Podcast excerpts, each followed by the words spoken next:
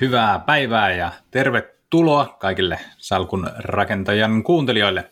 Tänään meillä on langan toisessa päässä Suomen vuokranantajista Ville Valkonen. Tervetuloa Ville, kertoisitko hiukan itsestäsi?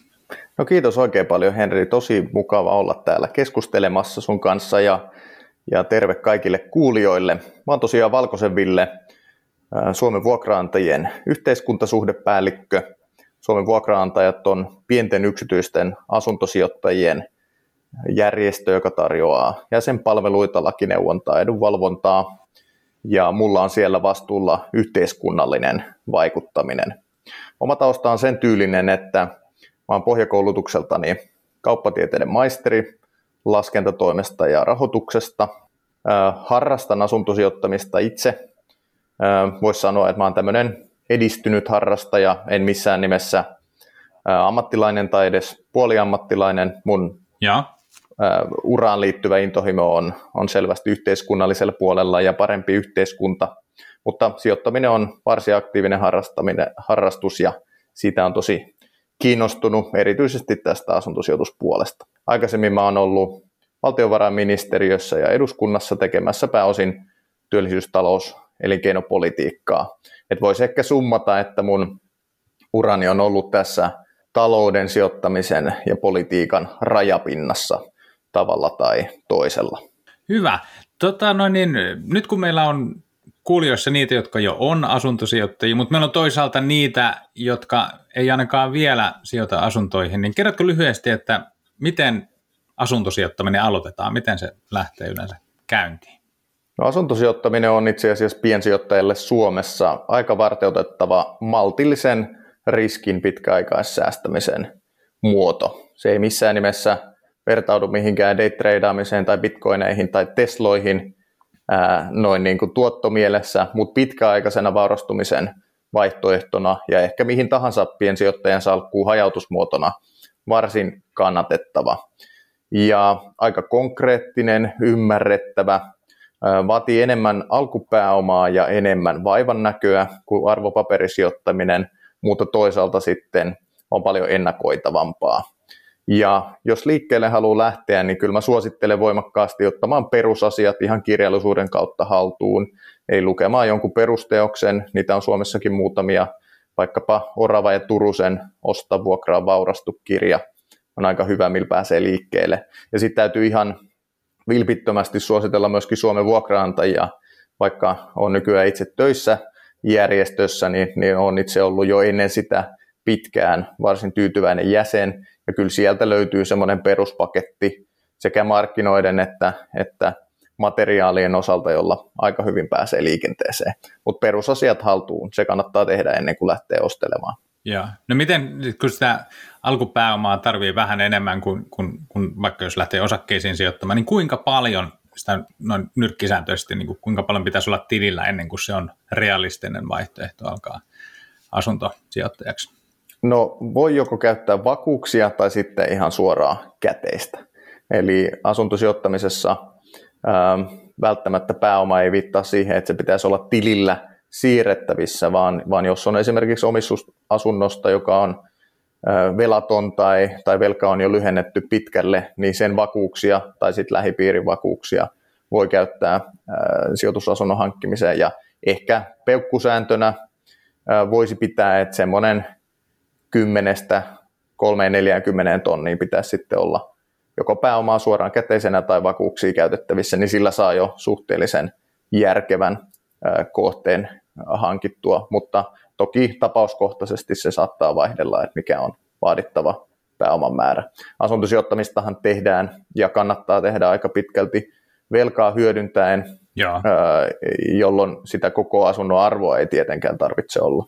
Ja siitähän me päästään, siis velkaahan saa nyt ollaan hi- historiaan verrattuna suhteellisen edulliseen hintaan, ja, ja, mutta toisaalta meillä on tämä, tämä korona ja, ja inflaatio-odotukset, niin minkälainen hetki nyt on aloittaa asuntosijoittaminen? Miltä tämä markkinatilanne vaikuttaa? No asuminen kuuluu perustarpeisiin ja kaikissa mahdollisissa markkinatilanteissa ihmiset jossain asuu. Ja suomalaisista sellainen vajaa kolmannes asuu vuokralla. Ja asuntosijoittaminen käytännössähän on vuokran antamista, se on kotinimisen palvelun myymistä ihmisille, jotka, jotka haluaa sitä vuokraamisen muodossa hankkia. Eli ja. aina on sopiva hetki vuokran antamiselle ja asuntosijoittamiselle, kunhan ottaa huomioon kokonaistaloudellisen tilanteen ja ennen kaikkea sen paikallisen tilanteen. Asuntosijoittaminen on hyvin, hyvin paikallista, eli iso kuva on se, että suurissa kasvukeskuksissa pitkälle tulevaisuuteen riskitasot ja tuottotasot on hyvin ennakoitavia. Sen sijaan sitten suuremmat riskit kohdistuu suurten kaupunkikeskusten ulkopuolelle, eli Suomeen, jossa väki vähenee. Siellä on suurimmat riskit kasvukeskusten ulkopuolella. Kyllä, luonnollisesti. Toki hu- huonoja ja hyviä diilejä voi tehdä ihan missä tahansa. Vähän niin kuin missä tahansa markkinatilanteessa arvopaperimarkkinoilla pystyy tekemään hyviä ja huonoja diilejä. Ää, asuntosijoittaminen näyttää olleen itse asiassa niitä markkinoita, johon korona on kaikkein vähiten vaikuttanut, yksi niistä markkinoista. Eli, eli käytännössä kovin suuria vaikutuksia asuntomarkkinoille tai vuokramarkkinoille ei ole korona saanut ainakaan toistaiseksi aikaan.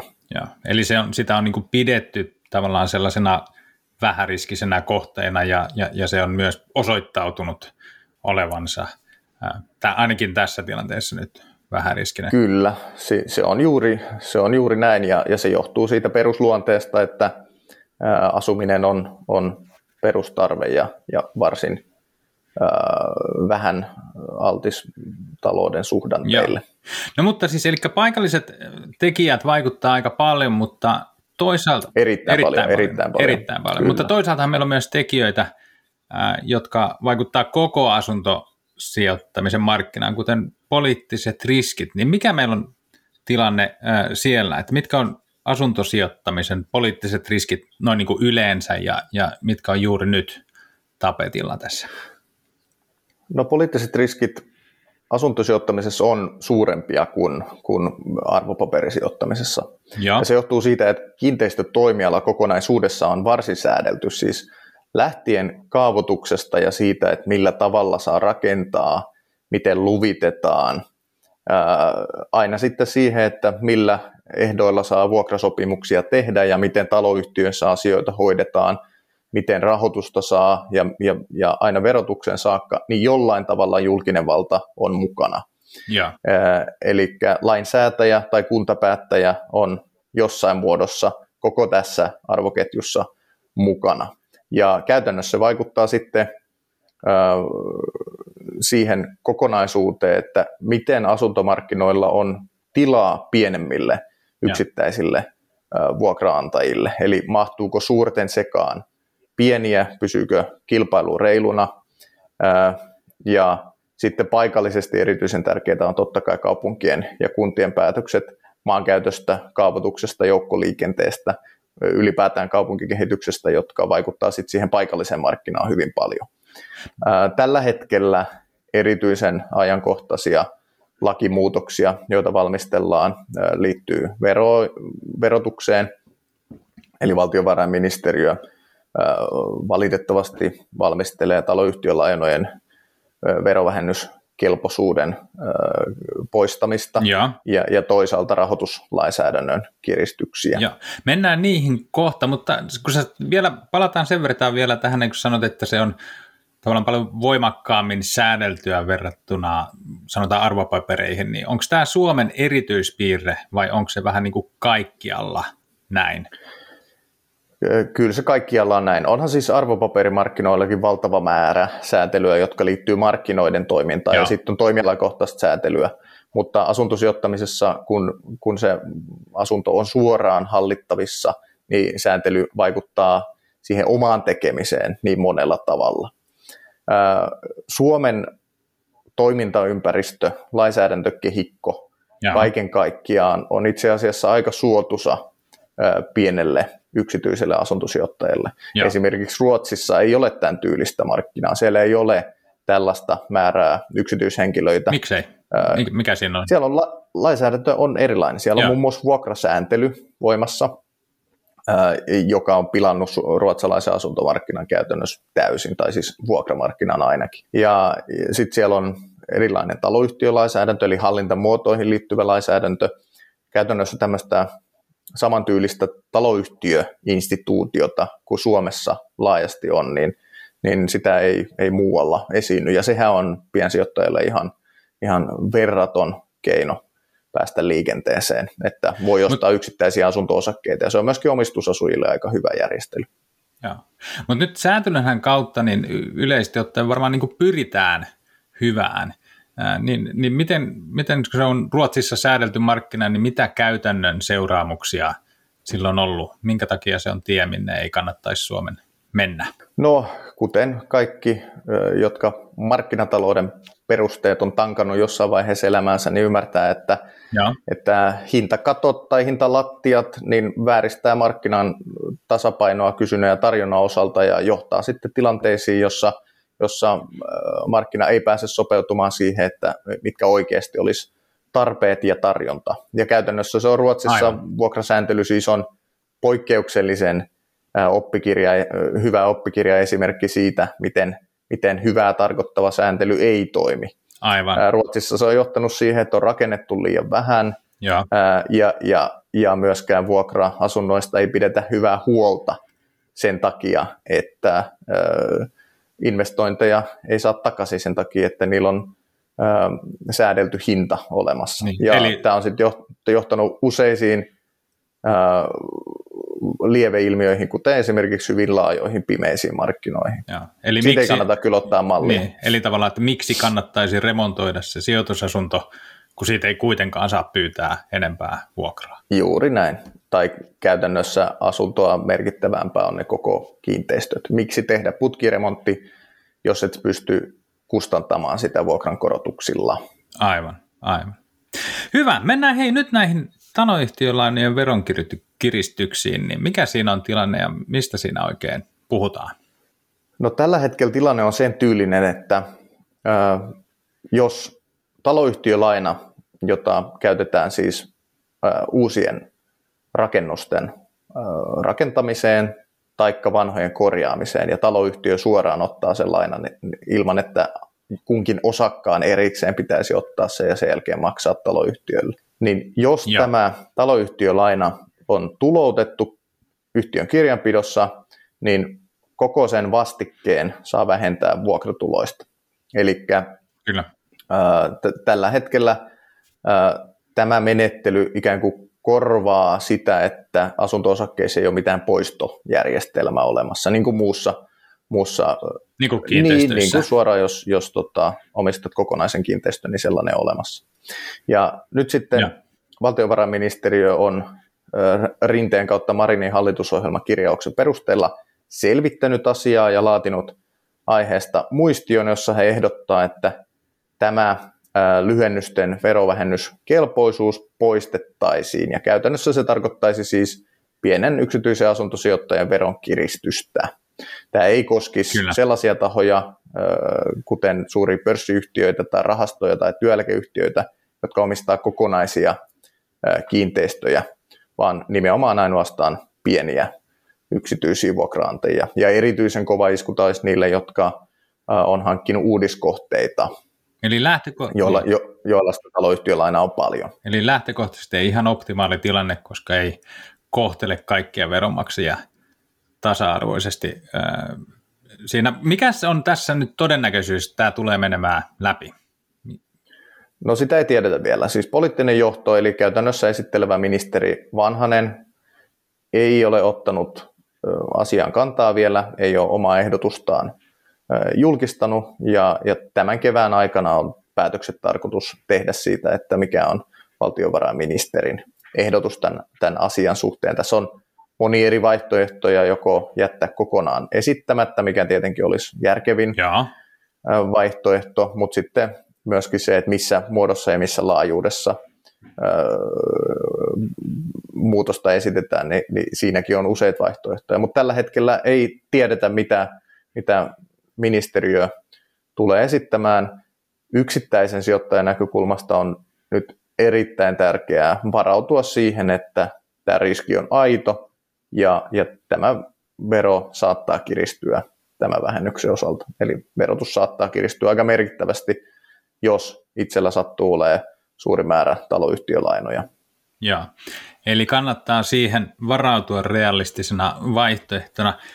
Miten asuntosijoittajat on tähän reagoinut ja miten vaikuttaako tämä, mennään ehkä varmaan niin kuin spekulaation puolelle sitten, että miltä tämä niin kuin näyttää, että mihin suuntaan tämä on menossa, että tuleeko tämä laajemminkin sitten vaikuttamaan asuntomarkkinaan, koska voisi ainakin kuvitella, että se varautuminen tarkoittaa sitä, että nyt mä en ostakaan tuota sijoitusasuntoa ja miltä tämä näyttää isommassa kuvassa, no, jos mennään vähän spekulaation puolellekin. Toivoisin, että, että suurin osa on hieman harkitsevammin nyt tällä hetkellä liikkeellä, ja se on tietysti järkevää. Kyllä. Koska käytännössähän tuotto heikkenee sitten sen veron kiristyksen verran ja kassavirrat myöskin, koska verot pitää ihan aidosti maksaa euroissa, että ne ei ole vain prosentteja ja. sinne tänne. Ja, ja tota, kyllä jokaisen täytyy ottaa nämä nyt omissa suunnitelmissaan huomioon, koska riski on varsin aito. Tähän käytännössä tarkoittaisi sitä, että ää, todennäköisesti piensijoittajakysyntä laskisi aika voimakkaasti. Me tutkittiin tätä Suomen vuokraantajissa viime syksynä Joo. ja kysyttiin meidän jäsenistöltä, että miten tämä vaikuttaisi heidän aikeisiinsa. Ja murska enemmistö, siis valtaosa totesi, että tämä joko kokonaan lopettaisi kiinnostuksen uudiskohteisiin tai vähentäisi sitä merkittävästi. Ja jos sijoittajakysyntä laskee ja, ja uudiskohteiden sijoittajakysyntä suurin piirtein on 15-50 prosentin välissä ja loput ostaa sitten omistusasujat. Niitä on niin merkittävä kysyntäerä, että kyllä ainakin väliaikaisesti, todennäköisesti jopa pysyvästi vähentäisi rakentamista myöskin. No näin voisi näin vois kuvitella. Mä mietin just itse tuossa sanoin, että Kyllä. jos itse olisin rakennuttaja ja, ja, ja tavallaan jopa puolet myytävistä asunnoista, niin niiden kysyntä muuttuisi yhtäkkiä hyvin epävarmaksi, niin, niin en ehkä uskaltaisi ihan samaan tahtiin aloitella uusia. Kyllä, ja RS-kohteethan ei käynnisty, jos ei siellä ole riittävä varausaste, eli useimmiten yli puolet asunnoista pitää olla jo ennen rakentamisen aloittamista varattuna. Ja sijoittajat on usein niitä, jotka on ensimmäisenä liikkeellä. Ja omistusasujat tulee sitten vasta siinä vaiheessa, kun hanke on jo käynnissä tai jopa lähes valmis mukaan, koska ää, sijoittajilla on pidempi aika ennen siinä, koska he ei tarvitse sitä omaksi asunnokseen. Ja, ja. Kerrotko kuulijoille vielä, mikä on RS-asunto? Eli perustaja, Hanke. urakoitu, siis kohde, kohde jonka rakennusliike ää, tai muu hankkeeseen ryhtyvä rakentaa ja myy sitten markkinoille. Tällä olisi todennäköisesti se vaikutus, että tällaiset kohteet vähenis ja rakennusliikkeet myis näitä hankkeitaan, kun heillä on joku tontti, johon he rakentaa sitten – uuden kerrostalon tai kerrostaloja, niin he, he enenevässä määrin myis näitä suurille institutionaalisille sijoittajille. Eli kojamot, satot, kansainväliset rahastot, vastaavat työeläkeyhtiöt olisi sitten suuremmassa roolissa Suomen vuokramarkkinoilla tulevaisuudessa. Ja sitä ei voi kyllä markkinoiden toiminnan näkökulmasta pitää kovin toivottavana. Suomessa on siis pieni yksityisiä asuntosijoittajia, kuten, kuten Suomen vuokraantajien jäsenet, niin noin vajaa 300 000. Ja se on iso määrä.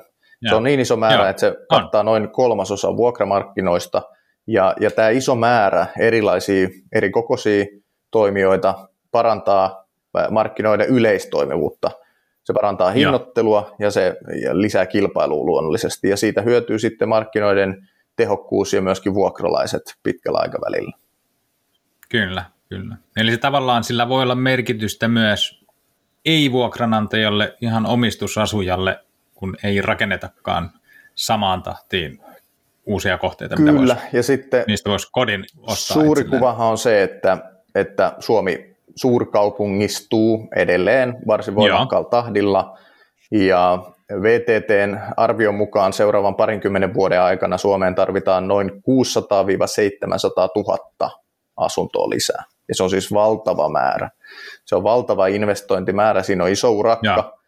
Ja, mutta kaupungistumisen megatrendi, ihmisten omat valinnat muuttaa kaupunkeihin ajaa tähän suuntaan. Ja kyllä suuri kuva on se, että pikemminkin asuntorakentamisen riittävyyttä pitäisi tukea eikä hankaloittaa Kyllä, veronkiristyksillä, varsinkaan kun tällä veronkiristyksellä valtio ei juurikaan mitään rahaa saa. Aivan, aivan, aivan.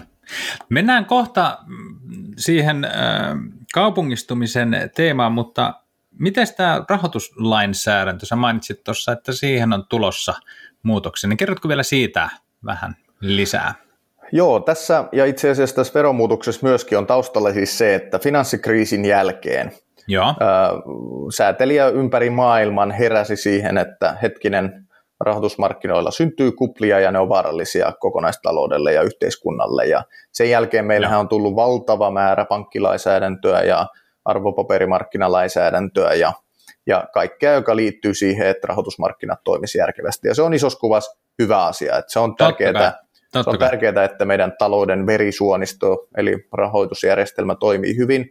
Ja nyt sitten ollaan, ollaan edetty vaiheeseen, jossa lähestytään yksittäisiä asuntoluottoja sääntelyssä. Ja meillähän on jo esimerkiksi vakuusvaade olemassa.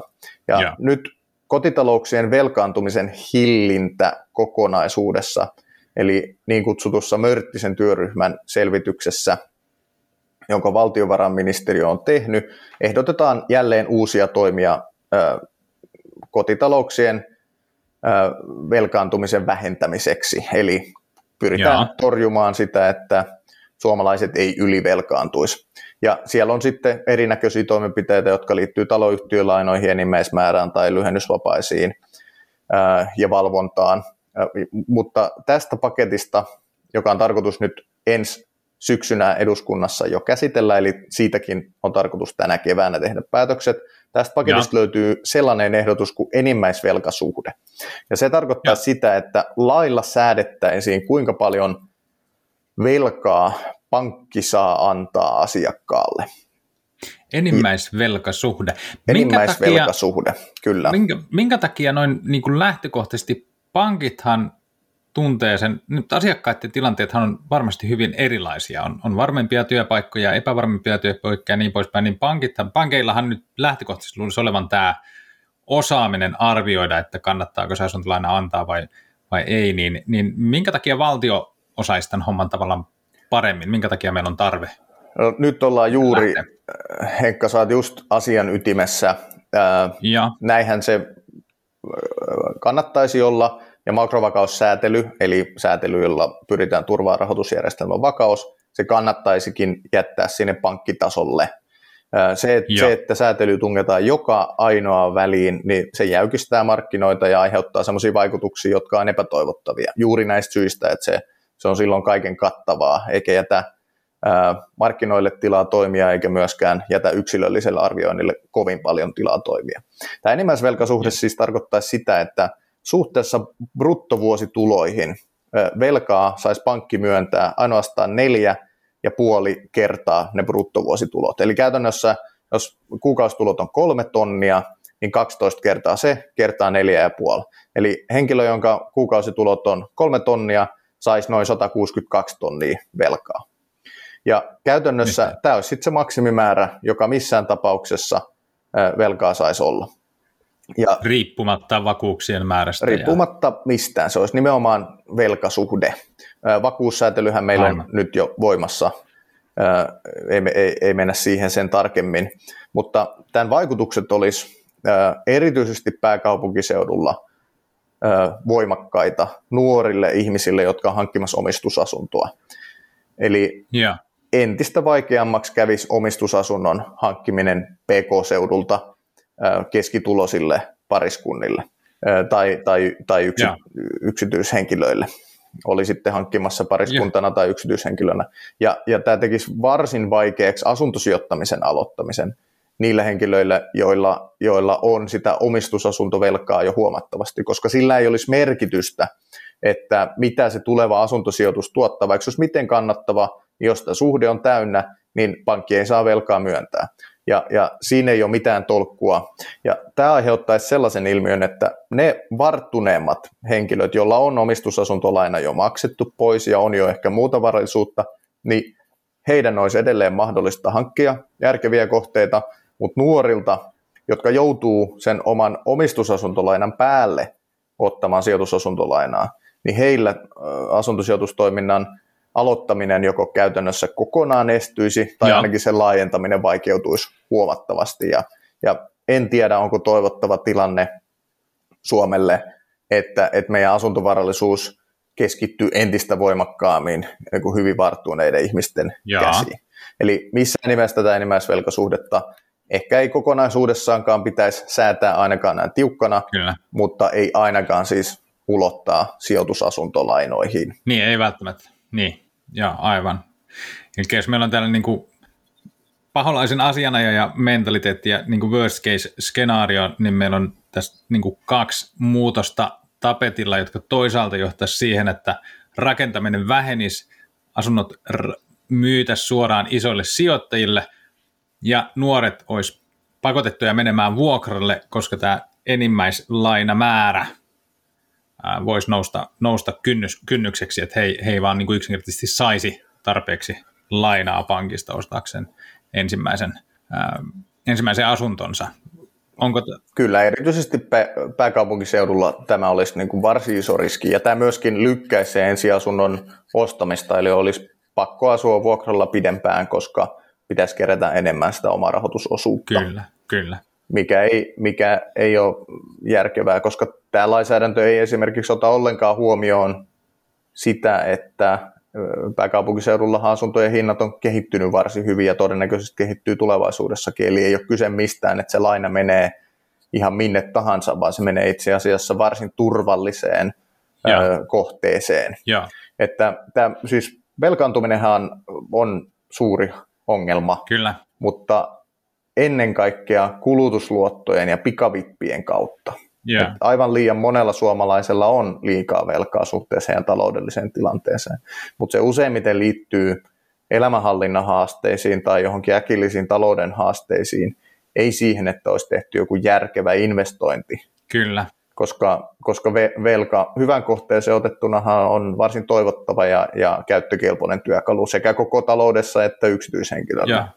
Siinä on muuten mielenkiintoinen sellainen mekaniikka, nuorella iällä on vielä, ei, kun ei vielä ole lapsia ja muuta, niin on suhteellisen helppo vielä muuttaa.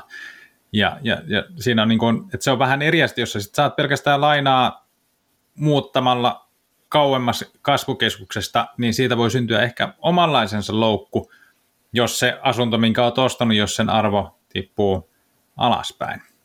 Öm, miten toi kaupungistumisen kehitys nyt vaikuttaa? Onko korona kääntänyt tämän kelkan? Miltä?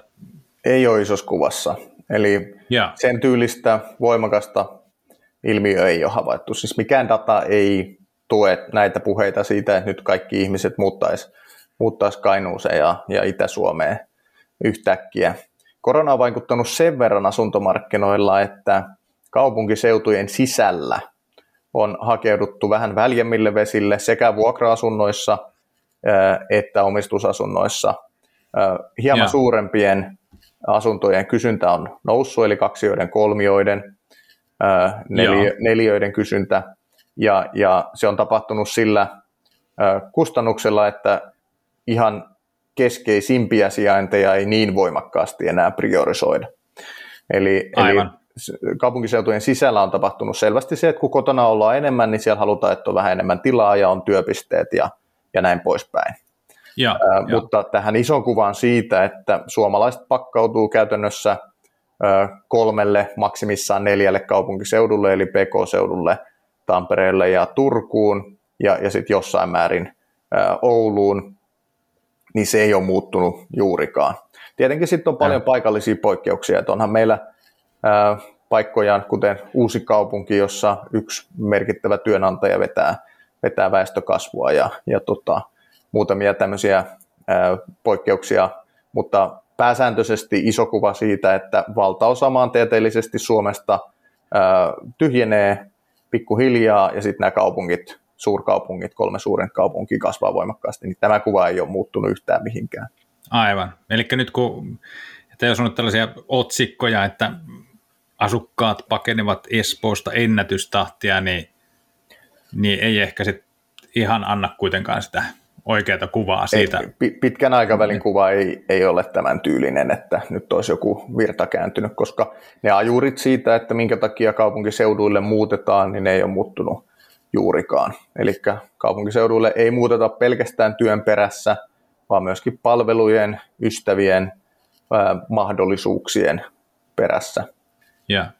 Nyt kun tota, siinähän, siihen niin kuin automaattisesti sisältyy kaksi, kaksi haastetta, että toisaalta näihin kasvukeskuksiin tarvitaan uusia asuntoja. Sä mainitsit tuossa 6-700 000 uutta asuntoa, niin, niin tota, Kyllä, se on valtava määrä. Se on noin 30-35 000 asuntoa vuodessa. Mitä tarvitaan? Mikä se tahti on tällä hetkellä? Näyttääkö se siltä, että tähän tavoitteeseen ollaan?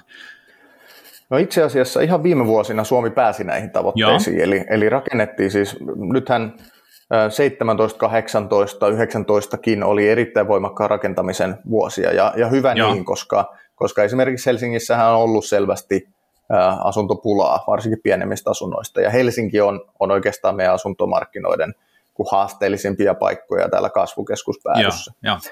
Että kyllä se on mahdollista. Kyllä meidän tavallaan kapasiteetti siihen riittää markkinoilla, jos vaan nämä kaupungit itse eivät hidasta sitä kehitystä. Eli, eli erityisesti... Eli mitä, mitä tarkoitat sillä, että kaupungit no, hidastaisivat sellaista? Erityisesti valitettavasti Helsinki osittain, myöskin muutama muu näistä suurista kaupungista on äh, liian jäykkiä kaavoittamaan tarpeeksi, luvittamaan tarpeeksi, ja. äh, antamaan rakentamisen äh, muodostuu riittävän korkeaksi. Sehän on ihan poliittinen päätös, kuinka korkealle saa rakentaa. Kaupunkipäättäjät, valtuustot päättää siitä, eli tämän tyylisiä haasteita on.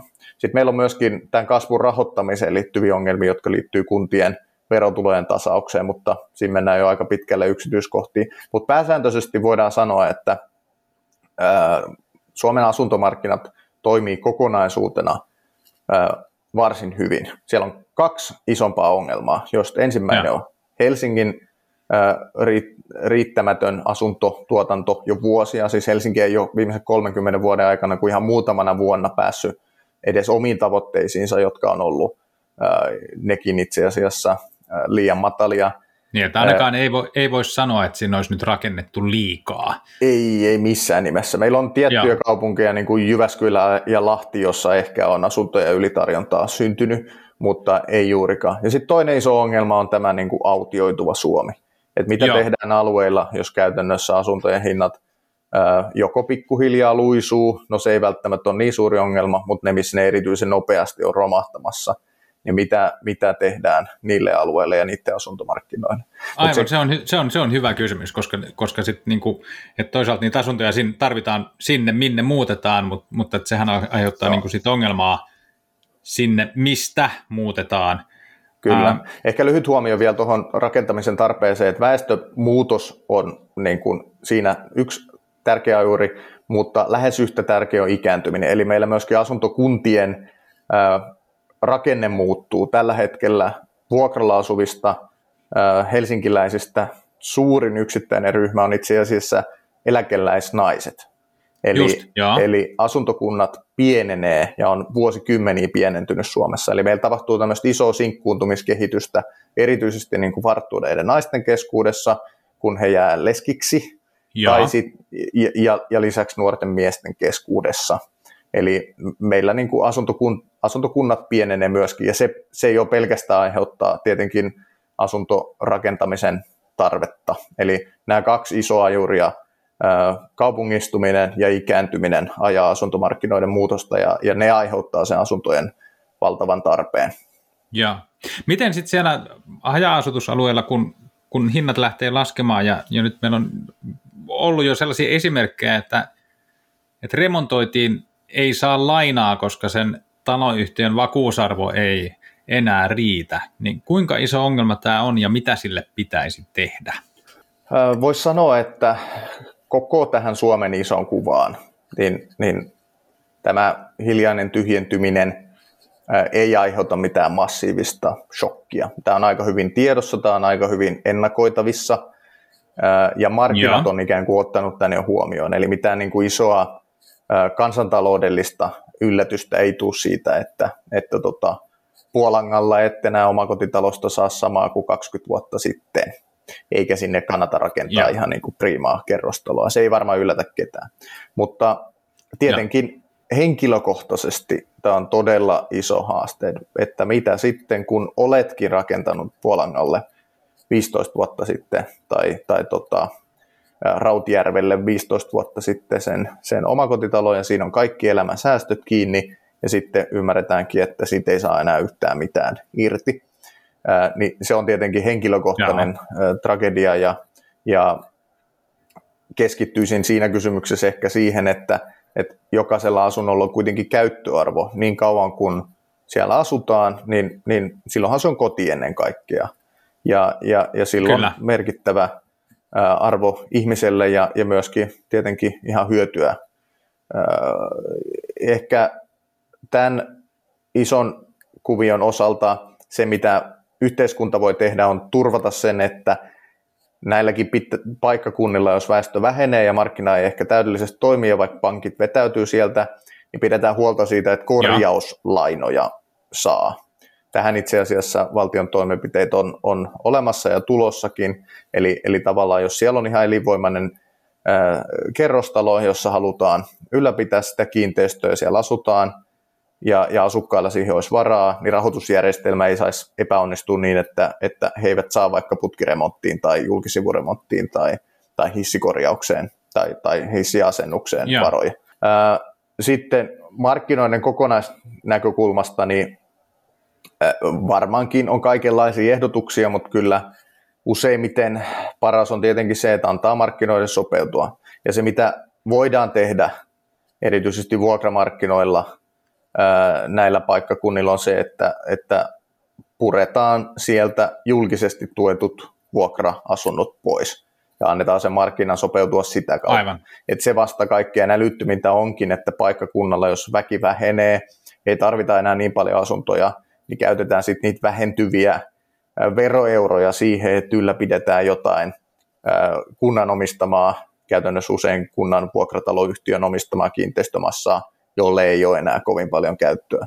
Ja tätä on jossain, jossain paikkakunnilla tehtykin, ja tämä on niin kuin oikea, oikea lähtökohta. Onko tämä, onko tämä tavallaan niin kuin, onko tämä riittävää, että ikään kuin nämä julkiset ää, vuokra-asunnot puretaan, vai, vai tarviiko tähän niin kuin lisäksi sen, että, että saataisiin kannust, kannusteita rakennettua siihen, että olisi jonkinlainen romutuspalkkio niin kuin autokannan uudistamisessa on? No kuulostaa on hyvin ollut. kaukaiselta ajatukselta, että olisi järkevää, että me maksettaisiin, käytettäisiin niin kuin niukkoja veroeuroja siihen, että ää, tuhotaan käyttökelpoista omaisuutta jossain, vaan, vaan antaa markkinoiden yeah. hoitaa sen.